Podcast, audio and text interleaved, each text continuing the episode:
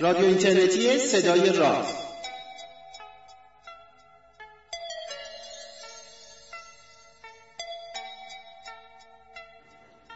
سلام روز و روزگارتون خوب و خوش و فرخنده. با چهلمین برنامه از مجموعه برنامه های رادیو اینترنتی صدای راز من پژمان نوروزی و پوریا نازمی از دو سوی اقیانوس از تهران و مونترال در خدمتتون هستیم.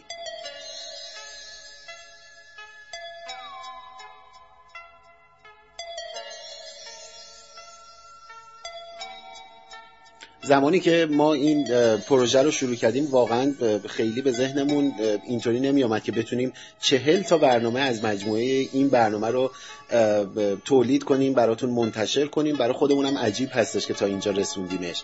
برای همین به حال این برنامه برای ما برنامه ویژه‌ایه. به چهل رسیدیم و امیدوار هستم که بتونیم همینجوری ادامه بدیم. شاید بهتر.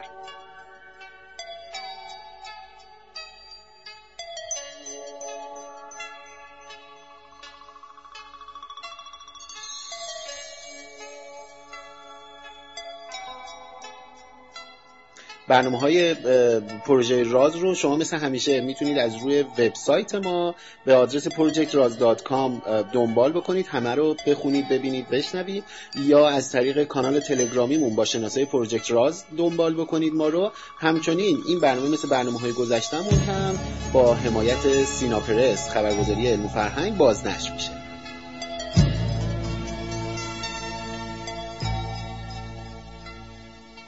راستی یک نکته خیلی مهم. ما یک گروه تلگرامی رو برای مدت محدودی راه اندازی کردیم با عنوان راز feedback. که برای برنامه چهل و یکممون که به موضوع خود پروژه راز و حواشی اون اختصاص پیدا می‌کنه feedback های شما شنونده های این برنامه رو هم داشته باشیم. بنابراین زحمت بکشید توی تلگرام search کنید راز feedback R A Z فاصله یعنی یه دونه فاصله بدید بعد feedback F E E D B A C K راز فاصله feedback. اینو سرچ کنید پیدا بکنید برای ما پیغام بگذارید چه صوتی چه متنی می‌تونید تکس بزنید و feedback های خودتون رو راجع به پروژه راز و رادیو راز به خصوص به ما بدید. نقدی دارید اگر انتظاری دارید اگر پیشنهادی دارید که می‌تونه برای ما راهگشا باشه و برنامه های بهتری رو بتونیم تولید و پخش بکنیم. منتظر نظراتون هستیم توی گروه تلگرامی راز فاصله فیدبک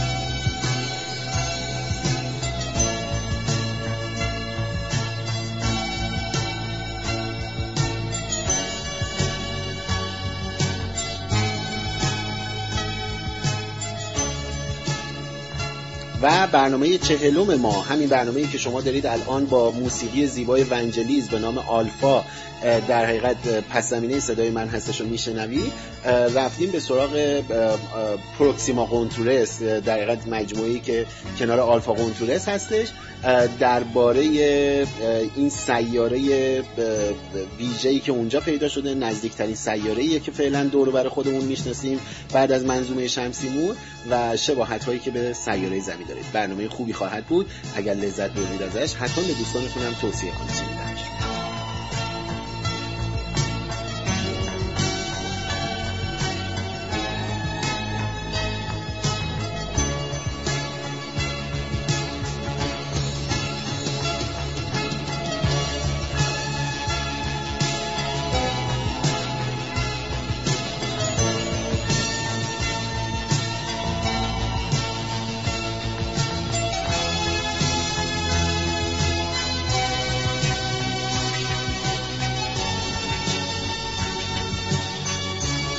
سلام پوریا وقت بخیر؟ سلام وقت خودت بخیر باشه. چه خبر؟ سلامتی قربانت مرسی. طبق معمول همیشه ما دو ساعت و نیم داریم حرف می‌زنیم تازه ضبط رو می‌کنیم شروع کنیم. آره شانس آوردیم موضوعمون یه ذره موضوع خوبیه وگرنه خدا به دادمون می‌رسید بله بله بله. هنوزم وعده نمیدیم که اصلا خیلی مهربون در بیادیم برنامه‌مون.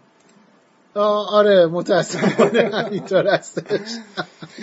چه خبر؟ احوال علم و روزگار شما چطور اونورا خبر مهیجان خاصی نیست خبرهای هیجان انگیز توش شما هاست بدن. چه خبر شما ها چرا چرا اینجا خبر مهیجان اینجا خبری نیست که. ها چرا دیگه کلی خبره؟ در برنامه های علمیتون کلی خبر داره میگذره.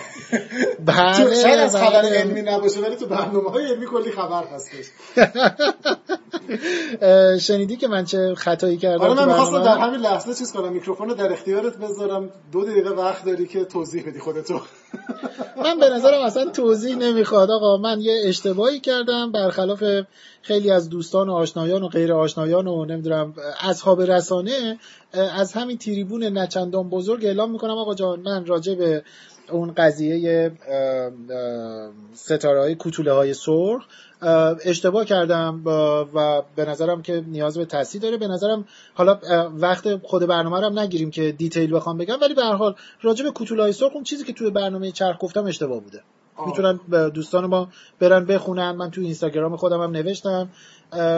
یه قالمه متنای فارسی و غیر فارسی هم توی اینترنت و کتاب و اینا وجود داره که می‌تونن برن درستشو ولی بکنن ما تشکر می‌کنیم از تصحیح شما اگرچه هنوز منتظریم که خود برنامه هم اصلاحش کنه دیگه یعنی آره، حساب آره. نمیشه قبول نیستش. آره یعنی چون واقعا گستردگی رسانه ما یعنی رادیو راز با گستردگی برنامه تلویزیون اصلا قابل مقایسه نیست برای خطا پیش میاد ولی نکته ما اینه که اصلاح بشه در اولین فرصت و سریع ترین وقت که گویا آره. فعلا سیاست برنامه سازی عمومی نیستش. آره, آره. و اه، یه نکته مهم این باز چیزیه که پوریا من و تو قبلش با هم صحبت کردیم صحبت هم نمی کردیم چیزه یعنی هم نظریم. تصحیح خطا کردن کار عجیب غریبی نیست وظیفه است. وظیفه است. یعنی شما وقتی که این نشون دهنده فروتنی من یا نه. نمی‌دونم من اسطوره اخلاق و اینا هستم نیست. این وظیفه من بوده. آره یعنی اگر این باید کار اصلاحش نمی کنم. کردی خب قاعدتا به این معنا بود که خب بعد یقتو می‌گرفتیم یه بلای سرت می آوردی همون بلایی که الان سر برنامه داریم میاریم دوستانمون داریم میاریم. نه آره این نکته مهمیه یعنی چرا ما به جایی رسیدیم که وقتی یه نفر یه کار درست می‌کنه یه اشتباه کرده اصلاح می‌کنه اشتباهشو این چرا باید تبدیل به ساختار اسطوره‌ای بشه قهرمان بشه؟ نه این کار بدی. بله. اگر این کارو نمی‌کنیم خیلی میلنگه. یعنی حتی میلنگه نیست یعنی کلا اشتباه بنیادی. واسه همین اینو آره. مواظب باشیم یعنی این حالا بهانه پوریا یه سوالی دارم. چون طرف سوالی طرف دارم. توی تو میشه راحت زد. آره. یه سوالی پوریا. تو که به به هر رسانه ها رو یه خورده دقیقتر دنبال می‌کنی و حتی یه جوری مانیتور خیلی دقیق داری می‌کنی این روال روال رایجیه تو دنیا؟ که اگر اشتباهی وجود داره مثلا تو برنامه بعدیش بیاد اصلاح بشه. صد درصد. اصلا اگه این کارو نکنن اعتبارشون از دست بیچارهشون می‌کنن. یعنی تمام سعی بر اینه که یه رسانه حالا چه خبری چه تحلیلی مرتکب خطا نشه. یکی از بدترین اتفاقایی که تو رسانه های حرفه‌ای می‌تونه بیفته اینه که یه جای خبری رو اعلام کنه یا گزارشی رو اعلام کنه یا تحلیلی رو ارائه کنه که در نهایت مجبور بشه که به قول خودشون در واقع بیرون بکشه یا retraction بکنه. تمام سعیشون اینه. که این کارو نکنن ولی وقتی که این اتفاق میفته ما موارد خیلی جدی داشتیم. افراد فوق العاده معتبری این اتفاق براشون افتاده. تو همین نمونه آخر چند هفته پیش توی المپیک یه گزارشی بودش که تازه خطام نبود. فقط حدس زدن که شاید خیلی اخلاقی یا مطابق اخلاق حرفه‌ای نباشه Daily Beast مجبور شد بیرون بکشه. قبل از اون مثلا نمونه خیلی بارزش تو جریان یکی از تیراندازیایی که تو آمریکا شده بود. جان کینگ متنی رو در واقع گزارشی رو انجام داد که معلوم شد گزارش اشتباه بوده. این رو عقب کشید بیرون کشیدن اصلاح کردن و هزینه داد CNN به خاطر این retraction منتها یه تفاوتی وجود داره توی اینجا یا هر جامعه در واقع توسعه یافته و چه فضای رسانه ایران.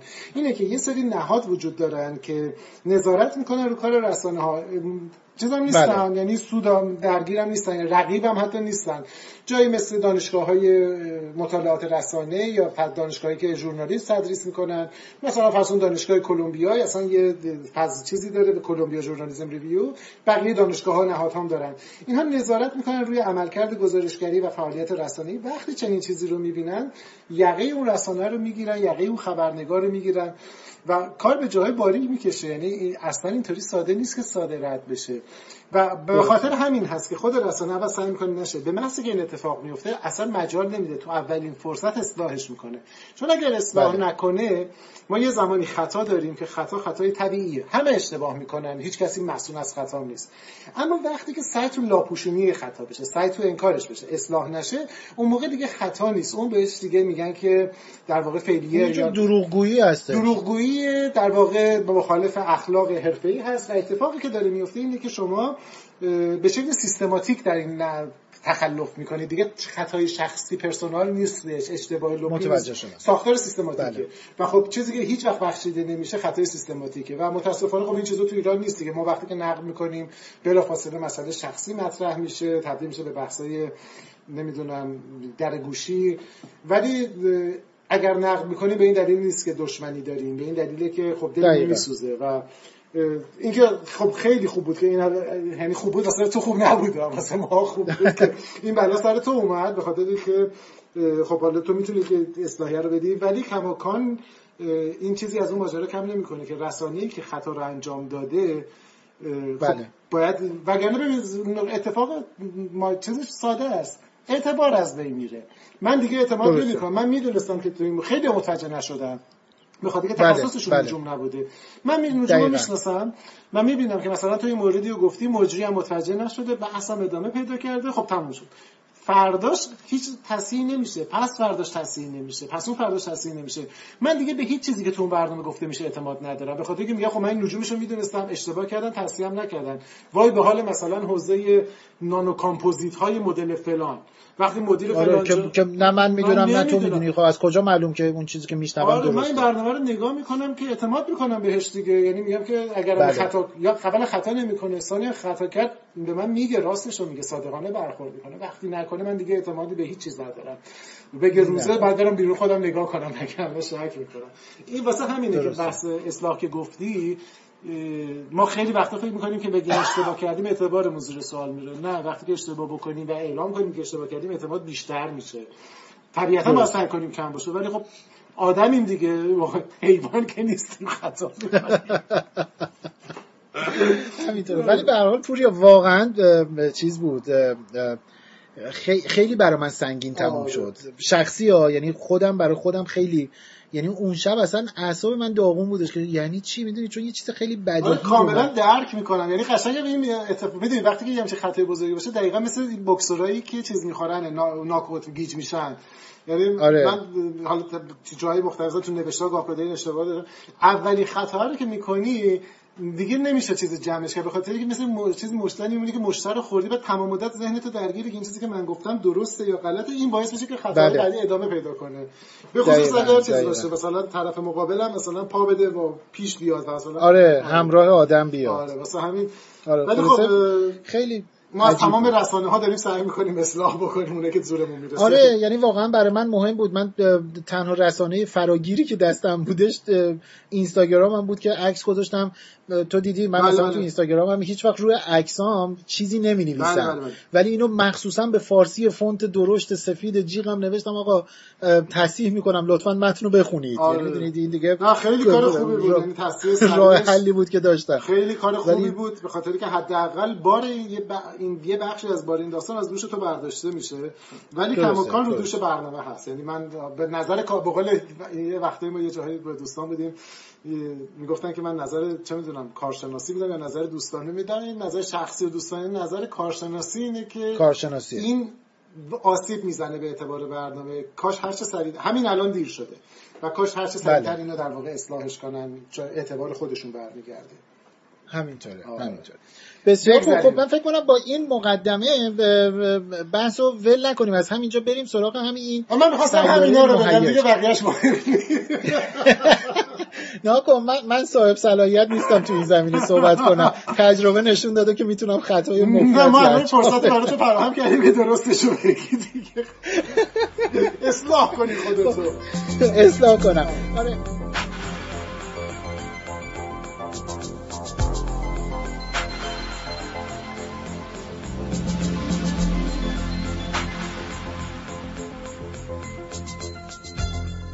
این موسیقی زیبایی رو که الان دارید میشنوید در حقیقت یکی دیگه از کارهای ونجلیس هستش با عنوان آنتارکتیکا. تم اصلی فیلم آنتارکتیکا هستش.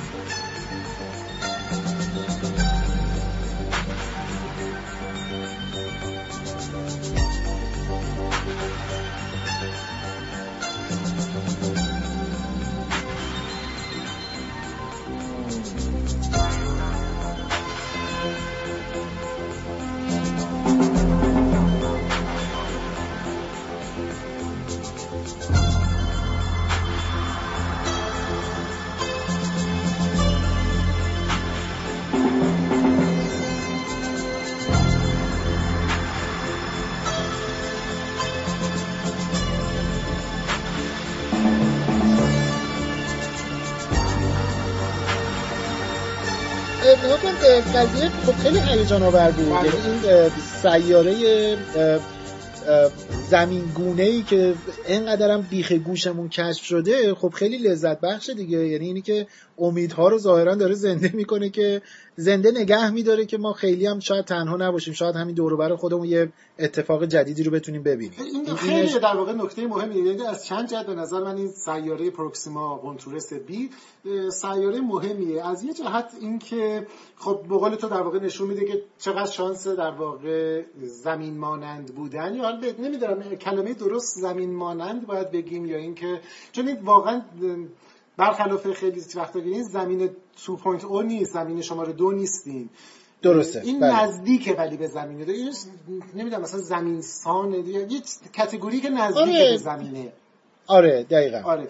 و نکته مهم اینه که اولا نشون میده که یه همچین چیزایی ممکنه وجود داشته باشه. مثال فیزیکی داریم. می‌دونید شبیه به چیه شبیه به اینه که قبل از ده سال 1995 دهه 90 ما می‌دونستیم آره. سیاره فراخورشیدی وجود داشته باشه جور وجود داره یعنی حتما آره یعنی تئوریک باید وجود می داشت و چیز عجیبی نبود که بگیم نمیشه از نظر ولی فیزیکش هیچی ندیده بودیم ازش و بله. ولی اون موقع اولی رو پیدا کردیم ما قطعا وقتی شروع کردیم به کشف پراخورشیدی ها حدس می‌زدیم که زمین مانندهایی باید وجود داشته باشن ولی خب پیدا نکرده بودیم هنوزم دقیقش رو پیدا نکردیم حالا داریم نزدیک. میشیم به این سمت که پیداش کنیم از این جهت چون این روزا می‌دونی یه مشکلی که وجود داره اینه که تعداد سیارات فراخورشیدی که کشف شده و اعلام میشه اونقدر زیاده که وقتی آره. جدیدش اعلام میشه میگه ای بابا اینا که یه سیاره دیگه است ولی واقعا مهمه یعنی از نظر اه، تئوریک از نظر یه مایلستونی که در واقع مشخص کنه سنگ مسافتی که مشخص می‌کنه نقطه عطفی که مشخص می‌کنه در جستجوی فرازمینی ها مهمه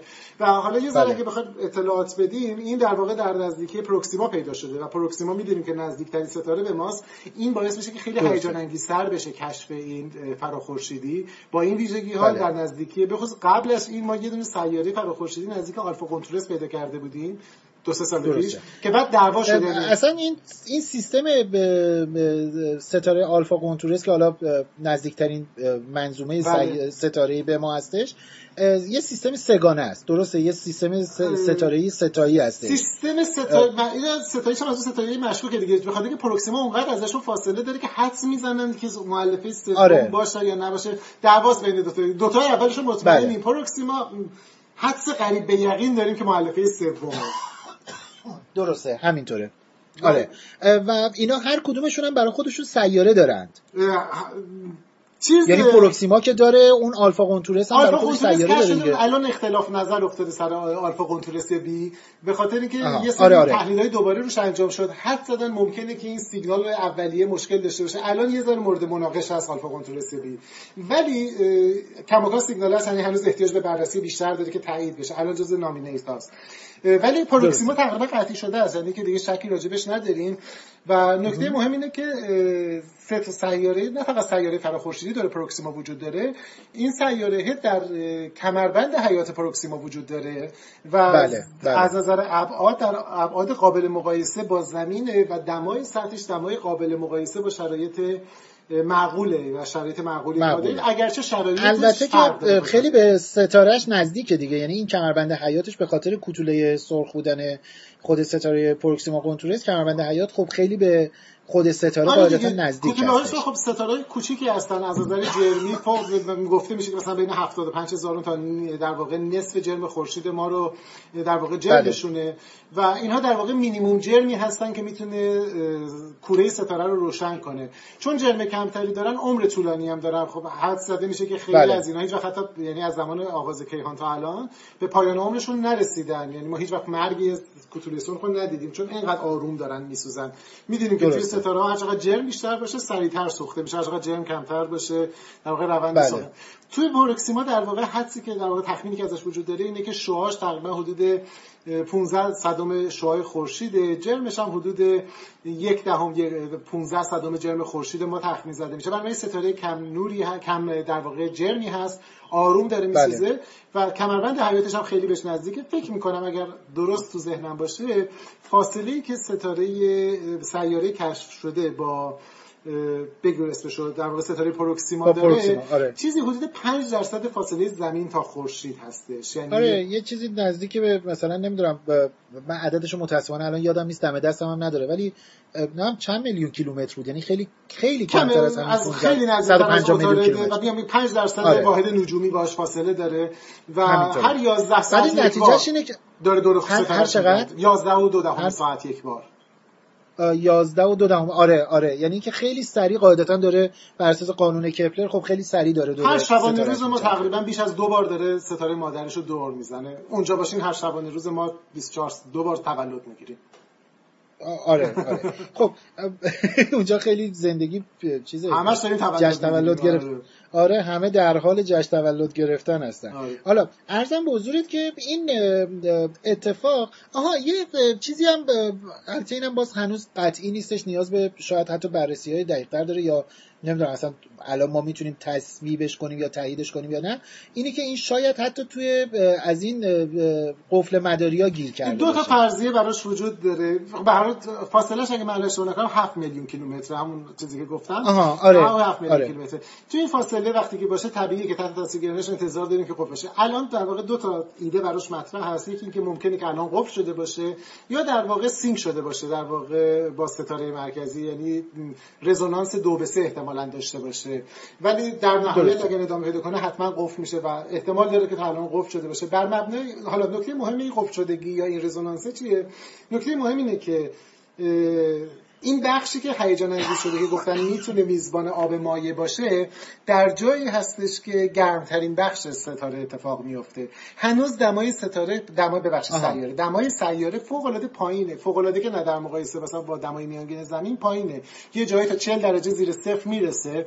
برای ماها دمای طبیعی حساب میشه برای شما دمای آره خوب و اگر قفل شده باشه مثلا توی در بخش استواییش نیمه ای که رو به خورشیدش هست و اگر نه در زمانی که رو به خورشید قرار می‌گیره دما به بالای صفر می‌رسه و نکته مهم اینجاست. اگر آب مایع در اون وجود داشته باشه می‌تواند به حالت مایع در بیاد. ما نمی‌دونیم آب مایع وجود داره یا نداره.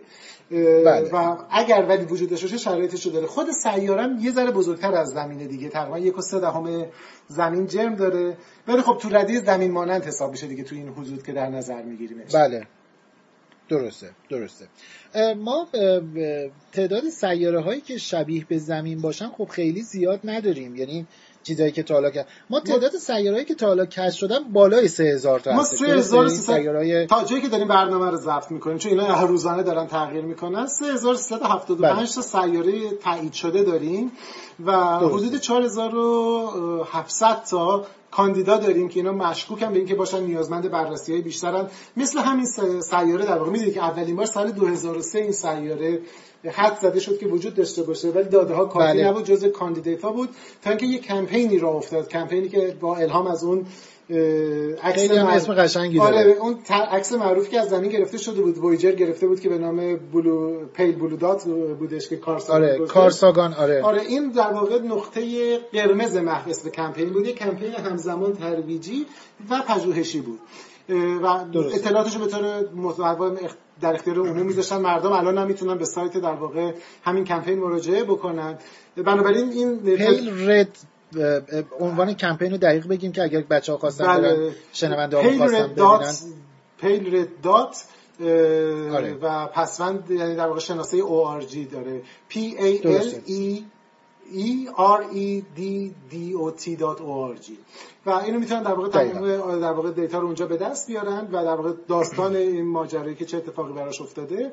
خلاص منظورم این بود که در ما یه تعداد خیلی زیادی سیاره نامزد سیاره فراخورشیدی داریم که تعداد اینا حدود 4700 تاست. این مجموعه یعنی مجموعه 3300 خورده ای که گفتم توی 2500 تا منظومه خورشیدی هستن. یعنی بعضی از آره یعنی ما 2500 تا منظومه بله. داریم. بله. و از این تعداد دوباره 3300 تا 348 تا سیاره سنگی حدس می‌زنیم که باشن و درست. حالا زمین نزدیک زمین ما دقیقا زمین مانند هنوز نداریم بعضی هستن که نزدیکن ولی 348 تا سنگی در واقع تصور میشه که یا شامل سوپر ارتا و ابر زمین ها و بقیه می‌تونه باشن آره آره. پوریا اگر یه مرور تاریخی بخوایم بکنیم به سیارهایی که تا حالا کشف شدن اصلا کشف سیاره. خب ما همونطوری که اول برنامه گفتیم از خیلی قبلتر از این حرفا حتی تو مثلا قبل از نیوتون حتی ایده اینه که مثلا چه می‌دونم سیارات فراخورشیدی می‌تونن باشن سیاراتی در جاهای دیگری از عالم می‌تونن باشن به عنوان کلیات مطرح می‌شد. حالا بله. حتی به عنوان ایده فرض بگیریم. که حالا بعدا تبدیل به نظریه شدن ایده های اینجوری بودن و اینا. ولی اولین سیاره ای که کشف شده داریم در حقیقت مربوط به سال چی بود؟ 95 بود نیمه دهه 90 بودش که در واقع اولین بار 51 فرس اعظم 51 فرس اعظم 51 پگاسی معروف شد دقیقاً, دقیقاً. این اولین موردی بود که ما با خیال راحت می‌تونستیم بگیم که یه سیاره فراخورشیدی خیلی جالبه که ما مدت طولانی بود داشتیم رصد می‌کردیم ولی اولین باری بود که با اطمینان می‌تونستیم یه جایی از آسمون رو نشون بدیم و بگیم که خیلی خوب اینجا در واقع یک سیاره فراخورشیدی وجود داره تا قبلش حدس می‌زدیم. ولی بعد از اون شتاب گرفت با روش های مختلف. توی اولین در واقع می‌دونی روش های فراخ... کشف فراخورشیدی در ظاهر نگاه اول به نظر خیلی عجیب غریبیه اینها به قدری در مقایسه با ستاره مادرشون خب کمسو هستن خودشون که نور ندارن. برای ما مستقیم نمی‌تونستیم اینا رو هیچ وقت رصد بکنیم. کاری که بله. می‌شد کردیم بود که تاثیر این سیاره رو روی ستاره مادر ببینیم حالا این تاثیر می‌تونست تاثیر نوری باشه یا تاثیر گرانشی باشه و اولین کشف بله. در واقع همینطوری بود دیگه می‌دونی معروف ترین روش که استفاده می‌شد این بود که ما میمدیم یک ستاره ای که حدس می‌زدیم باشه رو رصد می‌کردیم فرض کنیم که این ستاره سیاره‌ای داره دورش میچرخه. اگر بله. در واقع این سیاره به اندازه کافی پرجرم باشه نزدیک باشه هر بار که در اوج مدار خودش در یک سوی ستاره قرار می‌گیره اندکی مرکز جرم سیستم ستاره سیاره رو به سمت خودش میچرخه. از روی زمین که ما می‌بینیم مثل اینکه که ستاره داره حول مرکز خودش اندکی لرزش میده لغزش داره میرقصه دو حول بله. مرکز گرانیگاش این لرزش و یا این رقص در واقع نشون میده که یه چیزی احتمالاً اون دور داره میچرخه. با این می‌تونستیم مدارش رو حساب کنیم و خیلی چیزهای دیگه آره. این یکی از روش روش اختر سنجی استرومتری بله. همین ستاره اخیر هم همین گونه به دست در واقع همین سیاره پروکسیما رو در واقع ما همینطوری از روی اثر گرانشیش رو ستاره مادر پروکسیما این رو تونستیم که به دست بیاریم روش دیگه هم یه روش خیلی معروف بعد از این یعنی روش دیگری که اونم یعنی جز اون دو تا روش اصلی هستش اینه که در حقیقت یه عین یه ستاره دوگانه گرفتی رفتار کنه. یعنی اگر صفحه مداری بله اون روش هیجان انگیز روش گذر دیگه مثل گذر زهره اتفاق دقیقاً دقیقاً دقیقاً. که سیاره بیاد از جلوی ستاره مادرش گذر بکنه و بعد تغییرات نور ستاره رو ما داشته باشیم و از این طریق بتونیم دوره تناوب رو به دست بیاریم و فاصله و جرم و چیزایی از این دست رو بعد از اون به دست بیاریم روش البته زیاده. من داشتم نگاه می‌کردم چیزی نزدیک ده دوازده تا روش وجود داره که کمترین مقدارش روش رصد مستقیمه. ما تعداد اندکی سیاره داریم که مستقیم عکس برداری به عبارتی شده ازش. تقریبا اونا هم چیزایی بوده که قبلا می‌دونستیم و بعد حالا یه تصویر مخفی گرفتیم به موتور مستقیم خیلی چیزه. معمولا روش سرعت بله. شعاعی هستش که راجع به صحبت می‌کنیم. تا قبل از کپلر. آره این سرعت شعاعی آره. تا قبل از اینکه کپلر به ماموریت شروع کنه روش این روش بیشترین تفکیک رو داشتش. خب به اومدن کپلر ترانزیت در واقع نورسنجی گذر اینو داشتش. کپلر هم که میگی منظورمون این رصدخانه کپلر هستش. رصدخانه کپلره که یه میدون دید ثابت هم داره دیگه یعنی بله هر جای بله. آسمون رو رصد نمی‌کنه. یه تیکه نزدیک صورت فلکی دجاجه و شلیاق و اجدا یعنی محدوده بین این سه تا صورت فلکی رو پوشش میده. دقیقا. و به طور دائم در واقع مثل این میمونه که دوربین دیجیتال خیلی قدرتمند رو شما گذاشتین. اونجا و این داره 24 ساعته از اینا نورسنجی می‌کنه. و خب اگر بله. خوش خوششانس باشیم که در میدان دید ما ستاره سیاره داشته باشه یک. دو سیاره در مداری بگرده که همراستا با خط دید ما باشه و توی بله. بازی که این ماموریت فعال بود چون الان تموم شده دیگه. گذرهای متعددی نشون بده. این هر دفعه یک کسوف کوچیکی ایجاد می‌کنه یه مقدار منحنی نوری تغییر می‌کنه. از روی اون ممکنه که در واقع بتونه ستاره بده روش های دیگه هم بود مثل روش microlensing در واقع گرانشی microlens های عدسی های ریز عدسی های گرانشی در واقع که دقیقا. این با وجودی که به نظر خیلی غیر منتظره میاد ولی خب روشی بود که خوب کار میکردش روش بررسی دوپلری داریم که در واقع همین اختلاف طول موج اونها رو به خاطر همین تغییر مرکز گرانششون میگه و ارزم خدمتتون که روش پالزارها سیاره هایی که احتمالاً کنار تفخترها هستن و مجموعی بله. از روش های دیگه که حالا مفصل میاد راجعش صحبت کرد ولی به هر حال اینها یک باره و به خصوص بعد از ماموریت کپلر شکوفا شدن. کپلر با وجودی که خیلی شرط داشت برای تفکیک سیاره های فراخورشیدی به دلیل فراوانی سیاره ها در اطراف ستاره هاشون یک بار تعداد خیلی زیادی سیاره فراخورشیدی رو تونست به وجود بیاره. و برخی از آره یعنی کاندیداهای خیلی زیادی رو به ما معرفی کرد که بعد این کاندیداها در روی زمین دیتاهای نوری اینا گرفته شد و یک اصلا چیز بود یه موج عظیمی از این پژوهش های تحلیل نمودارهای نوری که حتی منجم های آماتور و بچه های مدرسه ای من خاطرم هستش که یکی از معلم های خیلی خوب رصدخونه خانم صادقی لیلا صادقی در حقیقت این روش رو چون روی این حوزه کار می‌کرد این روش رو با بچه های رصدخونه زعفرانی هم کار کرد و مثلا بچه ها تونستن حتی شناسه های سیاره ها رو بین کاندیداها بیرون بکشن. یعنی می‌خوام بگم که این به عنوان یک کار حتی نجوم آماتوری تحلیل اینا شروع شد. درسته. اینقدر دیتا به ما تونست بده. درسته. و نکته مهم اینه که چیز این سیاره ها با وجودی که مثلا میگم روش ما خودشون رو مستقیم نمی‌بینیم. اما تونستیم بله. با کمک همین روش دنیاهای فوق العاده جذابی رو کشف کنیم.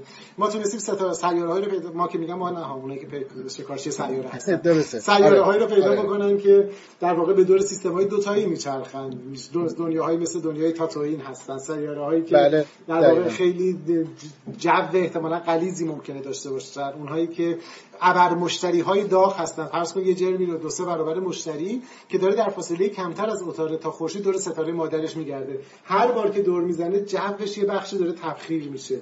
و اینا هر کدوم یه دنیای شگفت انگیزی هستن اون بیرون. اگرچه جام مقدس این جستجو کماکان پیدا کردن یک سیاره زمین مانند اندازه زمین دارای جو در کمربند حیاته که احیانا بتونیم یه زمانی جوش رو هم تحقیق کنیم و وجود آب رو هم ررش تایید بکنیم. این وسط یه نکته جالب از این سیاره یه چند تای سیاره ممکنه پیدا بشه که خیلی عجیبن دیگه. نمونه بارزش سیاره هست. اگر اسمش رو خاطرم باشه به نام سیاره توتی اگر اشتباه نکنم. اسمش رو الان چک می‌کنم بهتون. میگم که این چند وقت پیش پیدا شد. توی داده های کپلر این رو در واقع رصد کرده بودن. اما مشکل این بودش که خیلی خب. عجیب بود و فکر می‌کردن که خب مثلا ممکنه خطای چیز باشه.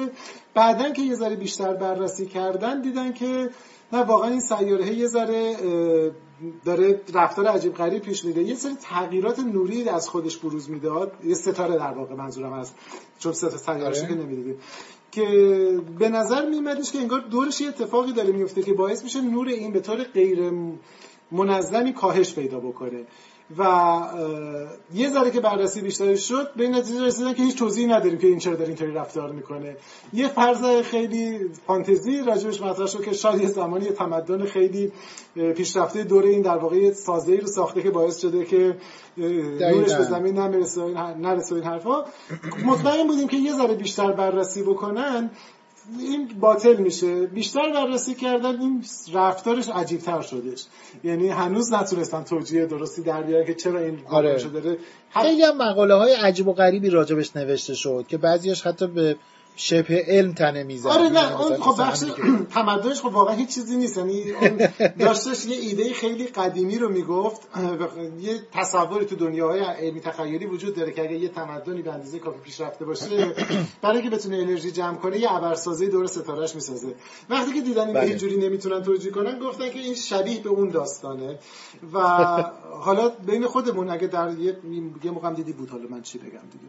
شاید شاید کار کنیم؟ خب حدس بعدی که می‌زدن این بود که چیزه؟ حدس بعدی که می‌زدن این بود که یه ابری مثل ابر اورت در واقع از هسته های دنباله دار دورش باشه. ولی بررسی بله. بعدتر نشد که اونم به نظر میاد که خیلی چیز نیستش قوی نیست. خلاصه یکی از اون موضوعات خیلی هیجان انگیز این سیاره دقیقاً. که حالا حالا ادامه آره. داره. از این موارد زیاد پیدا میشه تو این دنیا.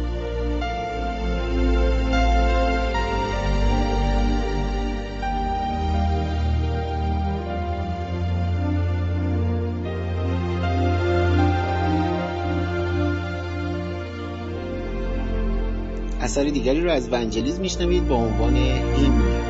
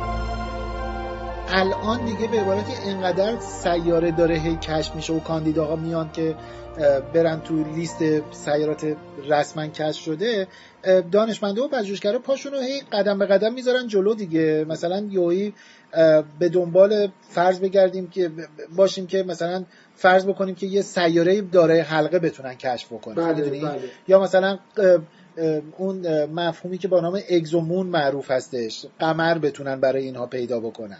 یعنی می‌خوام بگم که این حوزه کشف سیارات فراخورشیدی امروزه دیگه هم به واسطه ابزارها و شیوه هامون هم به واسطه کشفیات یا گزینه های زیاد کشفی که داریم داره میره به سمت اینی که اصلا منظومه های یعنی اجزای ریستر منظومه ها رو هم بتونن پیدا بکنن. من یه خبری رو میخوندم یه سیاره ای رو که دور یه ستاره ای بود که مثلا جمله این بودش که این می‌تونه یه حلقه داشته باشه یعنی شواهدی از حلقه داشته باشه. اگر اشتباه نکنم دور ستاره فمالهوت هم بله. بودش این چیزی که میگم رو. یعنی می‌خوام بگم که سیاره حلقه دار. یعنی تا این حد دیگه این پژوهش ها الان دارن جلو میرن. نکته مهم شده که در واقع تازه ما شروع راه هستیم. یعنی این همه خبر و این همه کشف که می‌بینیم ما تازه شروع راه هستیم. دو عصر فراخورشیدی ها اگه تصور کنیم مثلا نیمه دهه 90 هم شروع شده باشه تا الان مثلا تازه 20 سالشه که داره در واقع کار می‌کنه بله. خیلی شاخه جوونیه و ما تازه ابزارهامون تازه ابزارهایی هستن که تازه دارن توسعه دارن یادمون باشه که یه زمانی که در ناسا در واقع پروژه اوریجن یا سرمنشأ مطرح شد که در واقع جستجوی همین دنیاها هدفش بود. اتفاقا دکتر نادری مدت 5 سال در واقع مدیر مؤسس این پروژه بودش. هدف اصلی که اون موقع داشتن فرستادن یه تلسکوپی بود که بتونه با دقت بالا اینو بررسی کنه. اون تلسکوپ الان به نام جنزب میشناسیمش. هنوز پرتاب نشده یعنی ما هنوز منتظر جنزب هستیم. ایده های خیلی جذابی برای تصویربرداری مستقیم از اینا وجود داره. یه طرحی که دکتر سیگر و بقیه دوستانشون دارن کار می‌کنن یه تلسکوپ فضایی که این دو بخش داره. وقتی وارد مدار میشه اصل ماجرا یه در واقع نورسنج خیلی در تلسکوپ در واقع نوری دقیقه. منتها کاری که انجام میده اینه که این وقتی که به مدار می‌رسه یه بخشی از جلوش رها میشه. میره در فاصله فوق العاده دورتری از این قرار می‌گیره و مثل یک گلبرگ باز میشه. یک گلبرگ مصنوعی باز میشه و به قدر اینا فاصلهشون زیاده که اون در واقع بخش شبکیه مثل یک پمانه مثل یک در واقع تاجنگار جلوی نور ستاره رو قرار بگیره که ما به کمک اون بتونیم سیاره که در نزدیکیش هست رو مستقیم آشکار کنیم تفکیک کنیم. بنابراین تازه ما ابزارامون رو داره توسعه پیدا می‌کنه. تازه داره در واقع نسل خوب ابزارها میاد. ما همه این دنیاهایی که شناختیم مثلا مثلا بالای 60 70 درصدش به خاطر کپلر بوده با نگاه کردن به یه نقطه محدود برای یک مدت محدود با یه تکنولوژی محدود. و بقیه‌شو با روش چیز پیدا کردیم. بنابراین اگر فکر می‌کنید الان در عصر ما هیجان انگیزی زندگی می‌کنیم صبر کنید. این تازه شروع ماجراست. و به نظر میادش که من یه گفتگوی چند وقت پیش با دکتر نادری داشتم. فکر کنم تو شماره آینده مجله نجوم منتشر میشه به مناسبت بازنشستگیشون.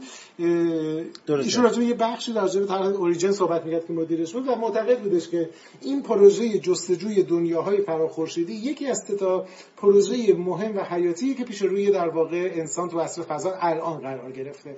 بنابراین منتظر باشین. این تازه آغاز داستان هستش. ما هنوز به انتهای داستان نرسیدیم.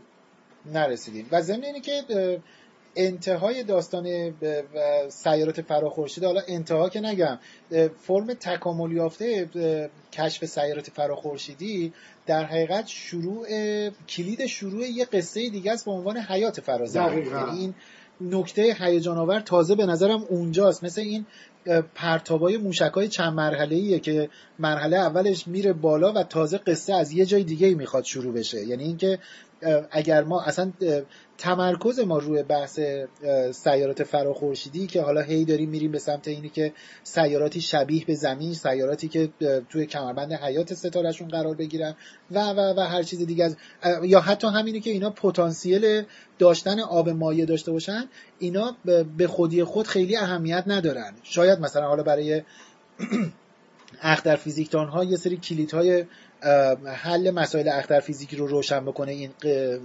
پژوهش ها ولی اصل قضیه اینه که اینها راهگشا هستن برای احتمال کشف حیات یا بالا رفتن پتانسیل حیات روی یک سیاره در جای دیگری از عالم. یعنی قصه تازه از اونجا بخشای به نظرم خیلی مهیجترش تازه می‌خواد شروع بشه. دقیقا به هر حال واقعیت اینه که ما که نمی‌دونیم حیات در جای دیگه چه شکلی ولی حداقل می‌دونیم یک جایی در مثل زمین یک بار این اتفاق افتاده رشد کرده. بنابراین بهترین جا برای پیدا کردنش اینه که مطمئن ترین جاها برای جستجو جایی که شبیه زمین باشه. این ما رو کمک می‌کنه نزدیک بشیم به اون. و شاید یه مرحله خیلی دورتر راجبه داریم. حالا دیگه آخر برنامه‌مون هم هستش یه ذره دورتر بگیم. شاید نقطه بعدی جذاب این ماجرا باشه که اگر قبول کنیم و اگر فکر کنیم که آدما اینقدر عاقل هستن که یه زمانی بخوان که بزرگ بشن توسعه پیدا کنن از زمین برن بیرون و یه زمانی از منظومه شمسی برن بیرون این دنیاها در واقع دارن نقشه مسیر اهداف آینده اگر زمانی امکان سفر بین ستاره‌ای پیدا بشه اون رو به دست بیاره الان در حوزه فانتزی به سر می‌بره. الان در مرزهای دوردست علمی تخیلی و آستانه مرز فانتزی هست. اما اگر این در واقع قدم اولی باشه که شاید چه می‌دونم چند هزار سال دیگه حتی بخواد به نتیجه برسه این مسیر مسیری که از امروز شروع میشه ما شاید اون زمانی که اولین نسل سفینه ها یا فضاناب های میان ستاره ای آزم بشن رو نبینیم ولی ما می‌تونیم مطمئن باشیم که نقطه شروعش رو دیدیم. نقطه شروعش همینجا و همین اتفاقاتی که داره امروز رخ میده. رخ میده. دقیقا همینطوره. به نظرم بحثمون رو می‌تونیم جمع جورش کنیم. فقط پوریا من یه چیزی به نظرم اینو من زمانی که داشتم خودم میخوندم خیلی برام جذاب بود. به نظرم اومدش که شاید الان حالا این اواخر بحثمون راجبش یه کوتاهی هم صحبت بکنیم. سیاراتی که حالا ترجمه فارسیش مثلا میشه سیارات چی میگیم؟ سرکش سیارات نمی‌دونم یاقی نمی‌دونم فلان. سیاره هایی که دور هیچ ستاره ای نمیچرخن بله و سیاره های یعنی سرگردان.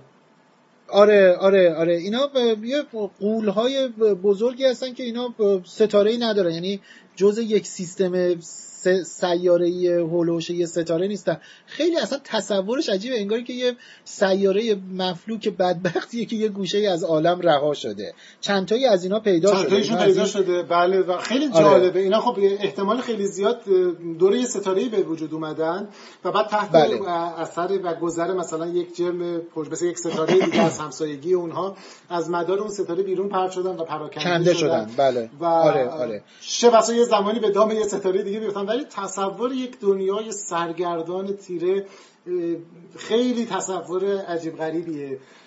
آره یه جور فانتزی وحشتناکی روش سواره هستن می‌دونی؟ یعنی اصلا انگاری که دقیقا مثل این فیلم های حالا علمی تخیلی نگم فیلم های فانتزی هستش که سیاره شبهگونه یه جایی در دنیای تاریکی انگار داره به سر می‌بره. خیلی چیز عجیبه و از نظر پتانسیلش یعنی چیز تئوریکال اینا خیلی هم می‌تونن زیاد بله، باشن. زیاده و حالا میگم از نظر خودشون موجودات فوق العاده جذابی از نظر سیاره شناسی از نظر بلایی که سر منظومه مادرشون افتاده از نظر چجوری شکل گرفتن چجوری تحول پیدا می‌کنن به حال در قیاب یک ستاره مادر در واقع ساختارشون چجوری میشه دوباره اگه بخوای یه ذره فانتزی تر فکر بکنی حالا آخر برنامه اشکال نداره دیگه تصور. کن زمانی جدا شدن که یه تمدنی توشون اندازه کافی پیشرفت کرده بوده که بتونه خودش تصور کنه که اینا مثلا با همراه با سیارهشون دارن بقا پیدا می‌کنه در یک سفر بین کهکشانی.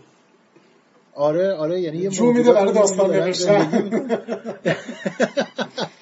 آره من به نظرم میادش که این فانتزیه رو همینجوری به نظرم همین جاها رها بکنیم که شنونده های برنامه با موجودات فرازمینی که روی یک دونه از این سیاره های سرگردان رها شده در فضای بین ستاره‌ای توی کهکشان هستن. برنامه رو همینجا رها کنیم.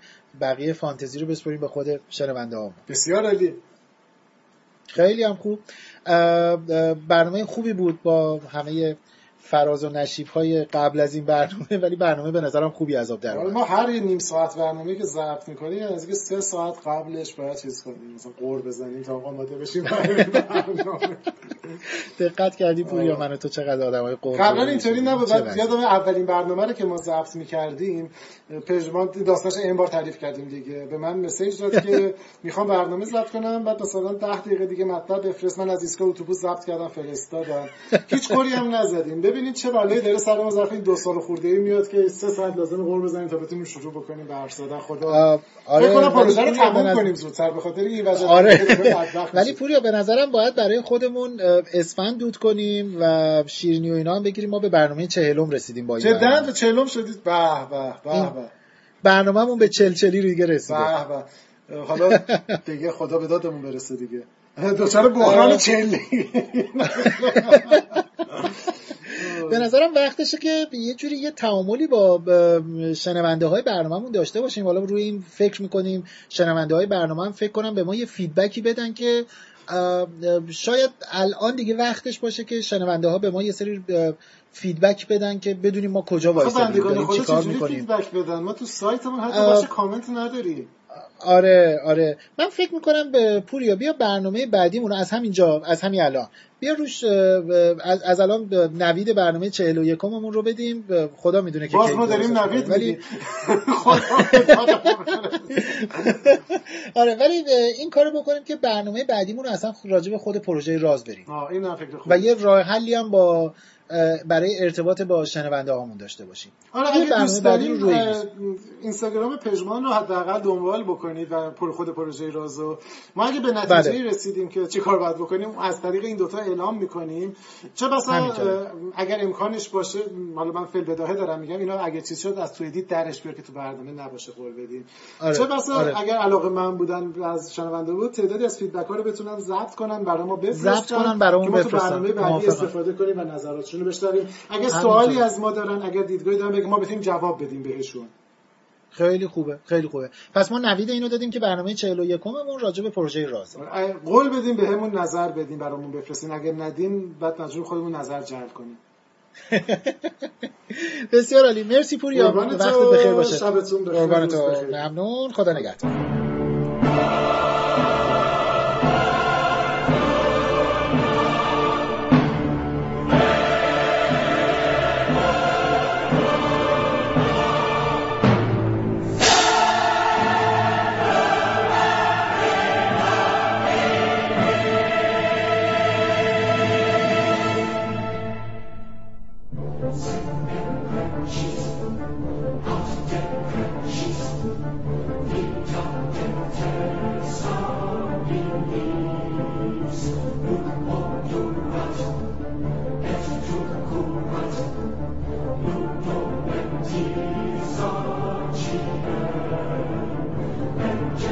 خب به پایان چهلمین برنامه از مجموعه برنامه های رادیو اینترنتی صدای راز رسیدیم. امیدوار هستم ازش لذت برده باشید و اگر این گونه بود شنیدنش را حتما به دوستانتون هم توصیه کنید. می‌دونید ما رو کجا می‌تونید پیدا بکنید. projectraz.com آدرس وبسایتمون هست که می‌تونید تمام بخشای راز رو اونجا ببینید بخونید و بشنوید. همچنین می‌تونید از طریق کانال تلگرامیمون به شناسه پروژکت راز اونجا هم ما رو می‌تونید دنبال بکنید و محتواهایی که پروژه راز تولید می‌کنه رو ببینید. و بشنوید و بخونید.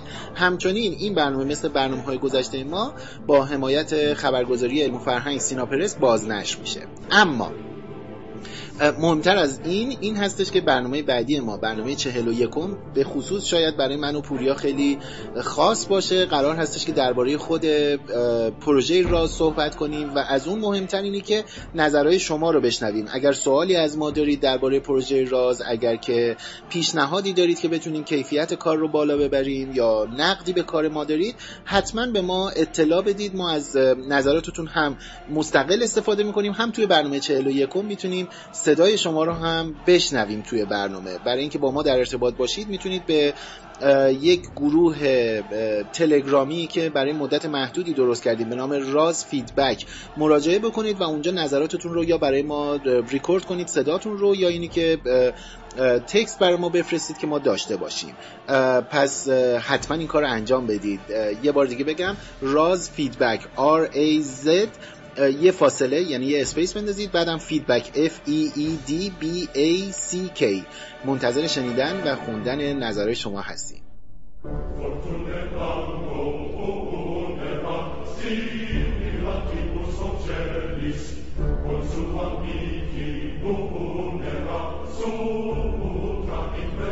این موسیقی با شکویی رو هم که دارید میشنوید کاربینا بورانا هستش اثر کارلو